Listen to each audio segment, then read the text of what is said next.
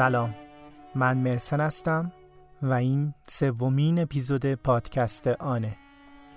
پادکست آن پادکستیه که توی هر قسمتش داستان واقعی آدم‌ها رو تعریف می‌کنیم و سعی می‌کنیم که خودمون رو جاشون بذاریم.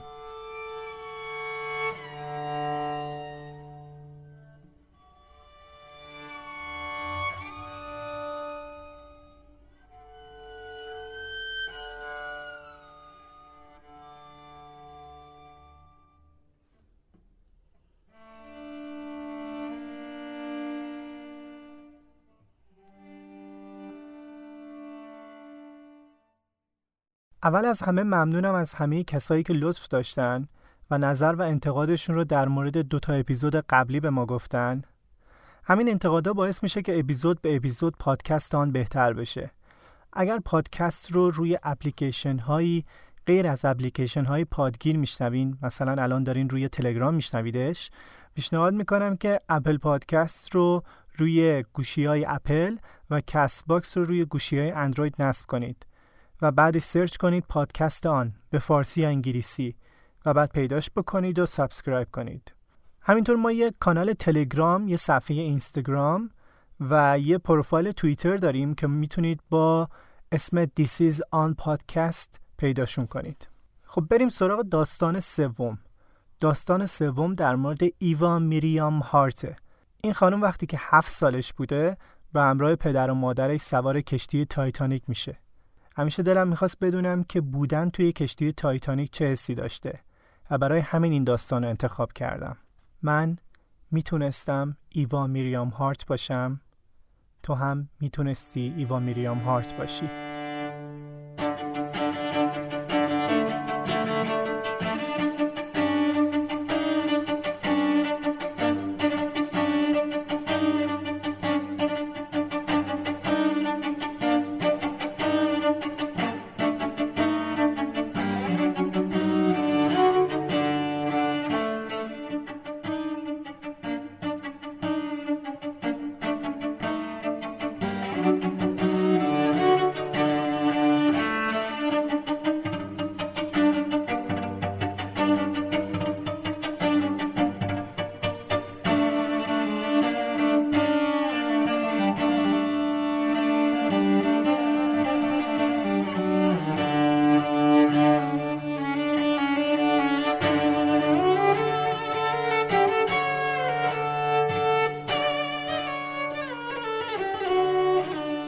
سلام، من ایوا میریام هارت هستم. سال 1928 23 سال داشتم که تصمیم گرفتم که به یه سفر دریایی برم. اما این برام یه سفر تفریحی نبود. برای مواجه شدن با علت کابوس هام بود. چون من کشتی تایتانیک رو در حال غرق شدن دیده بودم. توی بیداری میتونستم همه چیز اون شب رو به یاد بیارم. رنگا، صداها، همه چیز رو. و توی خواب همه اونها به هم هجوم می آوردن. برای همین فکر کردم باید با ترسم مقابله کنم. رفتم و یه بلیت کشتی رزرو کردم. باید قیافم رو می دیدین. موقع رزرو بلیت و پرداخت پول رنگم مثل گچ سفید شده بود. وقتی هم که سوار کشتی شدم سعی کردم به چیزی فکر نکنم. برای خدمه توضیح دادم که من کی هستم و برای چی اینجام و مستقیم رفتم به کابینم و در قفل کردم. یه کابین محقر بود با یه تخت، میز و صندلی. روی تخت نشستم و به زندگی پرفراز و نشیبم فکر کردم. زندگی من با یه تراژدی بزرگ گره خورده بود. غرق شدن کشتی تایتانیک. منم به همراه پدر و مادرم توی اون کشتی بودم. آره میدونم، احتمالاً درباره اتفاقی که توی آخرین ساعت 15 آپریل 1912 افتاد زیاد شنیدین، مستند دیدین و احتمالاً اون موقع که فیلم تایتانیک ساخته شد، نسخه VHSش رو روی دستگاه ویدئو دیدین. اما حتما میدونید که تو اون کشتی که من بودم جک و روزی نبود. یعنی داستان زیبای عاشقانه‌شون زاییده ذهن نویسنده فیلمنامه بوده. اما حالا من میخوام داستان واقعی خودم رو تعریف کنم. وقتی که فقط 7 سالم بود. ما توی ایلفورد انگلستان زندگی میکردیم. سالها قبل از این حادثه پدر و مادرم همدیگه رو میبینن، عاشق همدیگه میشن. پدرم هم ساختمونساز بوده و برای مادرم یه خونه قشنگ میسازه و با هم ازدواج میکنن. منم بچگیمو توی همین خونه گذروندم تا اینکه پدرم تصمیم گرفت که یه زندگی جدید رو توی وینیپگ کانادا شروع کنه. دوستش اونجا یه کمپانی ساختمون سازی داشت و قرار بود به پدرم کمک کنه که اونجا با همدیگه کار کنن. همینطور پدرم می‌خواست یه داروخونه هم اونجا باز کنه. من خیلی به پدرم وابسته بودم و وقتی اون از سفر با کشتی و زندگی جدید صحبت می‌کرد منم ذوق زده می‌شدم. اما موضوع اینجا بود که مادرم واقعا ناراحت بود و دلش نمی‌خواست بریم و مدامم ابراز ناراحتی می‌کرد. پدرم آدم مهربونی بود و اون زمان شاید اولین باری بود که من دیدم پدرم صداش رو روی مادرم بلند کرده. انگار که مادرم چیزی رو پیشبینی کرده بود و این واسم خیلی عجیب بود، چون من نه قبل از اون ماجرا و نه بعد از اون ماجرا ندیدم مادرم چیزی رو درست پیشبینی کنه. اما در مورد این سفر نمیتونست حس بدش رو پنهون کنه. کشتی که پدرم بلیتش رو خریده بود کشتی بود به نام فیلادلفیا، اما کارگرای معدن زغالسنگ اعتصاب کرده بودن و این باعث شده بود که مسافرای اون کشتی رو به مسافرای کشتی تایتانیک اضافه کنن. مادرم وقتی شنید که بلیتمون رو از فیلادلفیا به تایتانیک تغییر دادن خیلی وحشت کرده بود، به خاطر چیزایی که در مورد تایتانیک شنیده بود و مخصوصاً لقب کشتی. میدونید لقب کشتی تایتانیک چی بود؟ Unsinkable Ship، یعنی کشتی غرق نشدنی. همین باعث میشد که مادرم حس بدی نسبت به این سفر داشته باشه. یادم وقتی این لقب رو شنیده بود گفته بود این چه حرفی آخه؟ این مثل ایستادن در برابر خداست. روز 11 آوریل 1912 بود که ما سوار قطار شدیم که بریم سمت کشتی. سوار قطارهایی شدیم که بهشون میگفتن بوت ترین. اینا قطارهایی بودن که زمان رسیدنشون به شهر با زمان حرکت کشتی‌ها منطبق بود. وقتی از قطار پیاده شدیم مستقیم رفتیم که به اسکله شهر ساوتهمپتون انگلستان رفتیم تا سوار کشتی بشیم. مادرم یه نگاهی به کشتی کرد و گفت پس این همون کشتیه که میگن غرق نمیشه. بابام نگاهش کرد و گفت میگن چیه؟ باید بگه این همون کشتیه که غرق نمیشه. من قبل از اون اصلا هیچ کشتی ندیده بودم، ولی میتونستم درک کنم که تایتانیک یه کشتی غول‌پیکره. همه چیز اونجا هیجان انگیز بود. دریا، گروه موسیقی که روی کشتی بودن، آدمای شاد و خندون که سوار کشتی میشدن، همه چیز.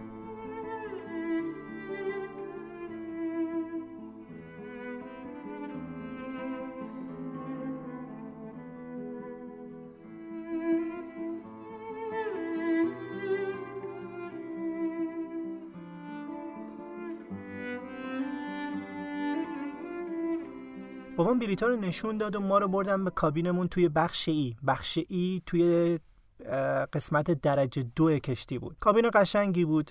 3 تا تخت توش بود با یه میز و صندلی راحتی. توی کابین همون اول مامانم گفت ببینید من فکرام کردم، من شبا نمیخوابم.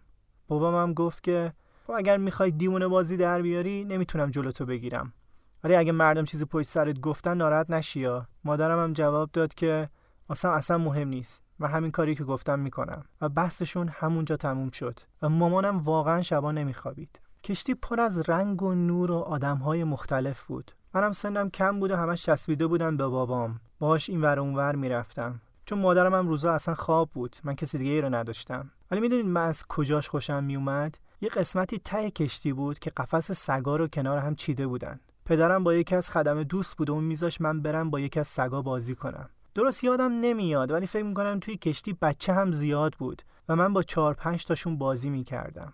در کل بهترین دوستم بابام بود و همش دنبالش راه میافتادم توی کشتی. کلن همین چند روز همین طوری گذشت. چند ساعت قبل از اتفاق، همون روز حادثه، مادرم رفت یه قلم و کاغذ آورد که یه نامه برای مادر بزرگم بنویسیم. دست منو گرفت و با بابام رفتیم روی عرشه کشتی. باد خنکی می اومد و همه هم خوشحال و خندون این ور اون ور می رفتن. روی یکی از میز و صندلی‌ها نشستیم و مادرم شروع کرد به نوشتن و بابام هم کمکش می کرد. بالای برگه لوگوی وایت استار یا همون ستاره سفید بود، شرکت سازنده تایتانیک. کنارش هم نوشته بود که آن بورد RMS Titanic، یعنی در کشتی تجاری سلطنتی تایتانیک. برای این بهش می گفتن کشتی سلطنتی که زیر نظر دولت بود و اگر کسی به تایتانیک حمله می کرد یعنی اعلام جنگ به کل بریتانیا بود و کشتی‌های جنگی وارد عمل می شدن. مادرم توی نامه نوشته بود که ملوانا میگن ما تا اینجا سفر خیلی خوبی داشتیم، تا حالا مشکلی نبوده، ولی خدا به خیر کنه اگر یه مشکلی به وجود بیاد. با این حجم از آبی که اطرافمونه و خشکی که دیده نمیشه و کشتی به این بزرگی که این ور اونور میره، معلوم نیست چی پیش بیاد. یه جای دیگه‌اش نوشته بود که امروز من و ایوا رفتیم به کلیسای کشتی. ایوا بلند بلند آواز میخوند. خیلی بامزه شده. قسمت پایین کاغذ رو هم برای من خالی گذاشته بود. منم با خط درشت نوشتم با عشق و بوسه‌های فراوان از طرف ایوا. بعد مادرم کاغذ رو تاز زد و دادش به بابام که بعداً پستش کنه. اونم گذاشتش توی جیب کتش. 5 شب از حضورمون توی تایتانیک گذشته بود و شب ما خوابیده بودیم که شنیدم که مادرم داره بابام رو بیدار میکنه. آروم بهش گفت که بلند شو، من یه صدایی شنیدم. در واقع این صدای ضربه‌ای که شنیده بود انقدر آروم بود که کسی رو بیدار نکرده بود. بابام با بی‌حوصلگی بیدار شد، خاطر اینکه فکر کرد چیزی نشده. شب قبلش هم مادرم بیدارش کرده بود، فرستاده بودش روی عرشه کشتی که چک کنه ببینه چیزی شده یا نه. بابام بیدار شد، از کابین کشتی بیرون رفت. مامانم منو بلند کرد و گفت ایوا بلند شو، میخوام لباستو عوض کنم. تا اینکه بعد چند دقیقه بابام سراسیمه اومد توی کابین و کت مادرم آورد و بهش گفت که اینو بپوش. مادرم ازش هیچی نپرسید. بعداً مامانم بهم گفت که اصلا نیازی نداشتم چیزی ازش بپرسم، انگار خودم از ماها قبل میدونستم. بعدش بابام کت خودش رو آورد، یه پتو دور من پیچید و بغلم کرد و به همراه همدیگه رفتیم روی عرشه کشتی. وقتی رسیدیم اونجا هنوز عده کمی جمع شده بودن. حتی هنوز قایقای نجات رو آماده نکرده بودن. من و مادرم یه گوشه وایسادیم و پدرم رفت و چند دقیقه بعد برگشت و گفت که میگن که به یه کوه یخی خوردیم. بازم مادرم هیچی نگفت. بعد دوباره بابام رفت و چند دقیقه بعد برگشت و گفت من با خدمه صحبت کردم. میگن که محض احتیاط بهتره که سوار قایقای نجات بشید. اما خیالتون راحت باشه. دوباره برمیگردین و صبحونه رو روی عرشه کشتی میخورین. کم کم جمعیت زیاد شده بود و اعتراضا هم داشت بالا میگرفت. خدمه هم سعی میکردن که مردم رو کنترل کنن. البته این وسط آدمایی هم بودن که جاشون رو به بقیه میدادن. اگه فیلم تایتانیک رو دیده باشین چند لحظه رو نشون میده که یه پیرمرد و پیرزن کنار همدیگه دراز کشیدن. اون دو نفر ایزادور و آیدا استراتوس هستن.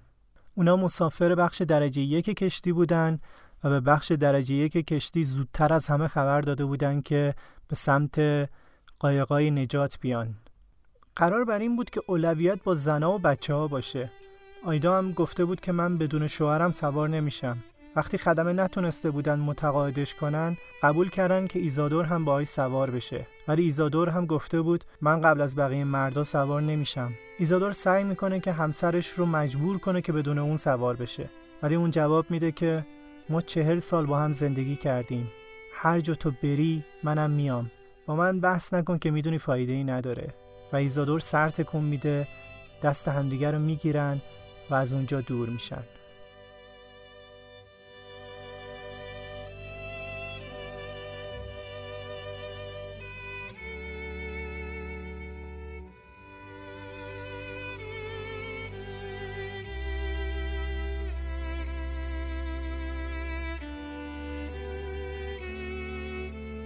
کم کم ما جلوتر رفتیم و رسیدیم به قایق نجات شماره 13 که اونم پر بود. پدرم دست مادرم رو گرفت و کمکش کرد که سوار بشه. بعدش هم منو بغل کرد و بردم به قایق بعدی. اما خودش سوار نشد. جاش رو به یه خانم دیگه داد و به چند نفر دیگه هم کمک کرد که سوار بشن. اومد کنار قایق نجات، کتش رو در آورد و انداختش دورم. به هم لبخند زد و گفت مامانتو که دیدی دستشو بگیر و دختر خوبی باش. بعد کم کم عقب رفت و توی جمعیت گم شد و این آخرین باری بود که من پدرم رو دیدم. حتی تا اون موقعی که قایق نجات ما پایین رفت هم جمعیت آروم بود. اما وقتی که مردم فهمیدن که قایق نجات به اندازه کافی نیست، اون موقع بود که هرج و مرج واقعی شکل گرفت. صدای مردم می اومد که در حال فرار کردن و جیغ زدن بودن. ملوانای ارشد هم مجبور می شدن تیر هوایی بزنن تا مردم سمت قایقای نجات که پایین می رفت هجوم نبرن. توی اون هرج و مرج چند تا نوازنده هم بودن که به جای فرار کردن وایساده بودن و موسیقی می زدن. آهنگی به اسم Nearer My God To Thee یعنی نزدیکتر به تو خدای من. آهنگی که نجات یافته های کشتی خوب یادشون میاد.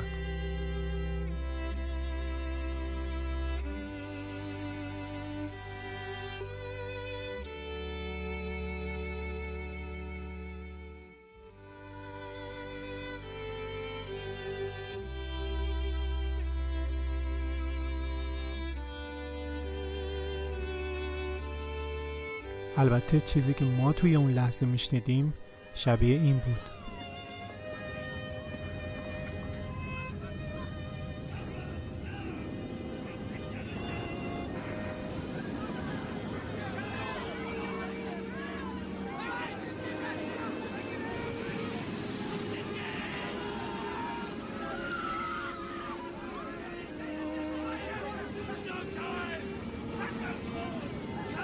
قایق‌های نجات از کشتی دور می شدن و من تمام مدت به سمت کشتی نشسته بودم و همه چیز رو می دیدم. کشتی کم کم داشت توی آب فرو می رفت. دیدم که از وسط شکست و دو تیکه شد. صدای فریاد و جیغ یک لحظه هم قطع نمی شد. همه کمک می خواستن. من پلک نمی زدم. من اون شب تصاویر وحشتناکی رو دیدم. صدای وحشتناکی شنیدم. دیدم که چطور اقیانوس داره کشتی غرق نشدنی رو میبلعه. دیدم که مردم التماس میکنن. صدای دست و پا زدن و فریاد زدنشون رو توی آب شنیدم. اما میدونید وحشتناکترین تصویر اون شب چی بود؟ وقتی که کشتی کامل غرق شد، کم کم نور پروژکتورها خاموش شد. وقتی صدای گریه و فریاد و تقاضای کمک قطع شد، هیچ چیز نمونده بود جز سکوت. هیچ کس توی قایق نجات حرف نمی زد و هیچ صدایی نمی اومد جز صدای دریا. اون سکوت ترسناکترین اتفاق اون شب بود که به ما می فهموند همه کسایی رو که جا گذاشتیم قرار نیست دوباره ببینیم. دست کردم توی کت بابام و نامه‌ای رو که چند ساعت قبل نوشته بودیم و در آوردم و گرفتم توی دستام. این آخرین یادگاری از زمانی بود که به عنوان یه خانواده ستامون کنار هم بودیم. اون شب 1800 نفر کشته شدند و 705 نفر نجات پیدا کردند و من کم سن و سال ترین فرد زنده‌ای بودم که میتونستم به یاد بیارم چه اتفاقی افتاده. کوچکتر از منم بین بازمانده‌ها بود، ولی اونا دیگه چیزی به یاد نمی آوردن. توی قایق نجات هم ما کاری نداشتیم جز این که منتظر باشیم. صبح بود که کشتی کارپانیا که سیگنال درخواست کمک از تایتانیک بهش رسیده بود خودش رو به ما رسوند و مسافرها رو سوار کرد. میگفتن که اون اطراف 20 تا کشتی دیگه بوده همون شب، اما بعضیاشون توجه نکردن، بعضیاشون هم فکر کردن که شوخی میکنیم. اصلا به ذهنشون نرسیده بود که چطور ممکنه تایتانیک به یک کوه یخی خورده باشه، یا شاید هم فکر میکردن که این یک عملیات آزمایشیه و هر چیز دیگه ای. خلاصه نردمونایی رو از کشتی پایین انداختن و مردم کم کم شروع کردن به بالا رفتن. بچه‌هایی مثل من رو که نمیتونستیم از نردمون بالا بریم رو هم توی گونی نامه‌ها میذاشتن و با طناب بالا میکشیدن. روی عرشه کشتی بود که مادرم رو پیدا کردم که اونم داشت دنبال من میگشت. به ما غذا و لباس دادن. ما کابین نداشتیم چون کشتی پر از مسافر بود. اما فردای اون روز انقدر من مریض شدم که این نفر کابینش رو داد به ما. مادرم تمام مدت مراقبم بود تا رسیدیم به نیویورک. اونجا رفتم بیمارستان تا حالم بهتر بشه و بعد از اینکه حالم بهتر شد مادرم دوباره بلیط گرفت برای انگلستان. من از کشتی وحشت داشتم، ولی مادرم موقع برگشت خیلی آروم بود، انگار دیگه ترسی نداشت و اتفاقی که باید میافتاد افتاده بود. ما به انگلستان برگشتیم، رفتیم توی همون خونه‌ای که بابام ساخته بود و به زندگیمون ادامه دادیم. تا اینکه من 23 ساله شدم و تصمیم گرفتم از شر کابوس‌های گاه و بیگاه هم خلاص بشم و سوار اون کشتی شدم. 3 روز بود که از کابینم خارج نشده بودم. آخرای شب بود که خوابم برد و خواب بابام رو دیدم. همون لباسایی تنش بود که آخرین بار دیده بودمش. بعد از سالها اولین بار بود که می اومد به خوابم. بهش گفتم که دلم برات تنگ شده بابا. اومد و دستامو گرفت. گفتم که مامان خیلی دلش می‌خواست بهت بگی که دیدی حق با من بود. خندش گرفته بود. گفت به حرفام گوش دادی؟ دختر خوبی بودی؟ گفتم آره، سعی کردم مثل تو باشم، ولی خیلی کابوس می‌بینم. آروم کتشو در آورد، انداخت روی شونه‌های من و پیچیدش دورم مثل آخرین باری که دیده بودمش. بهم گفت که نگران نباش، نگران هیچی نباش.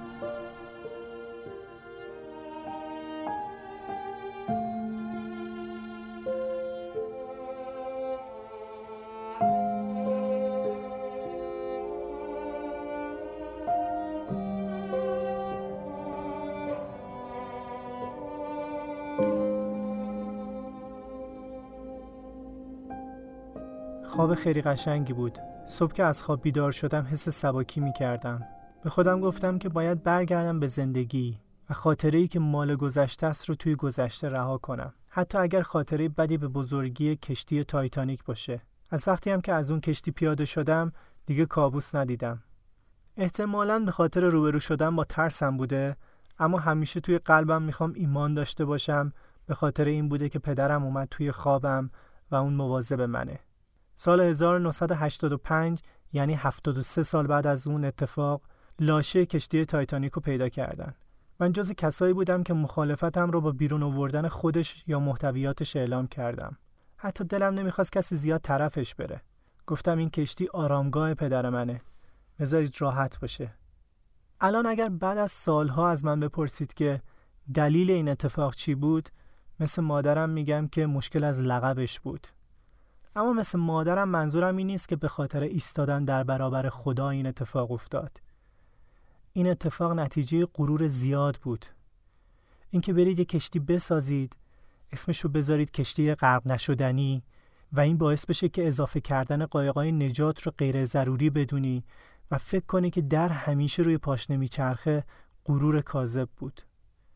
اگر قایقای نجات به اندازه کافی بود، اون شب همه میتونستن زنده بمونن. چون حتی یک نفر ارزشش بیشتر از کل اون کشتی بود. و فکر میکنم این چیزی بود که سازندگانش فراموش کرده بودن.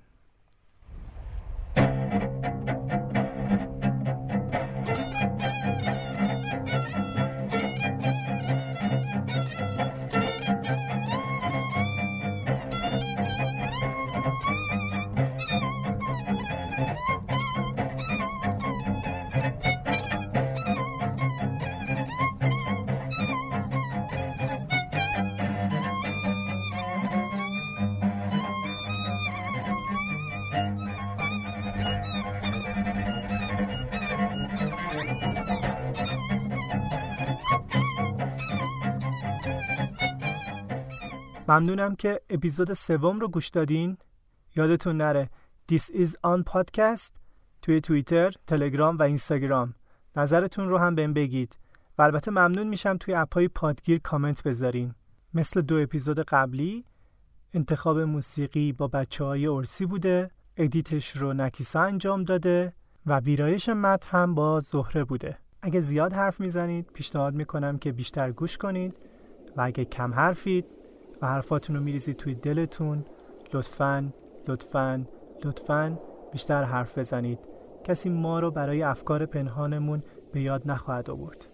واسه‌تون بهترین ها رو آرزو میکنم و خدا نگهدار.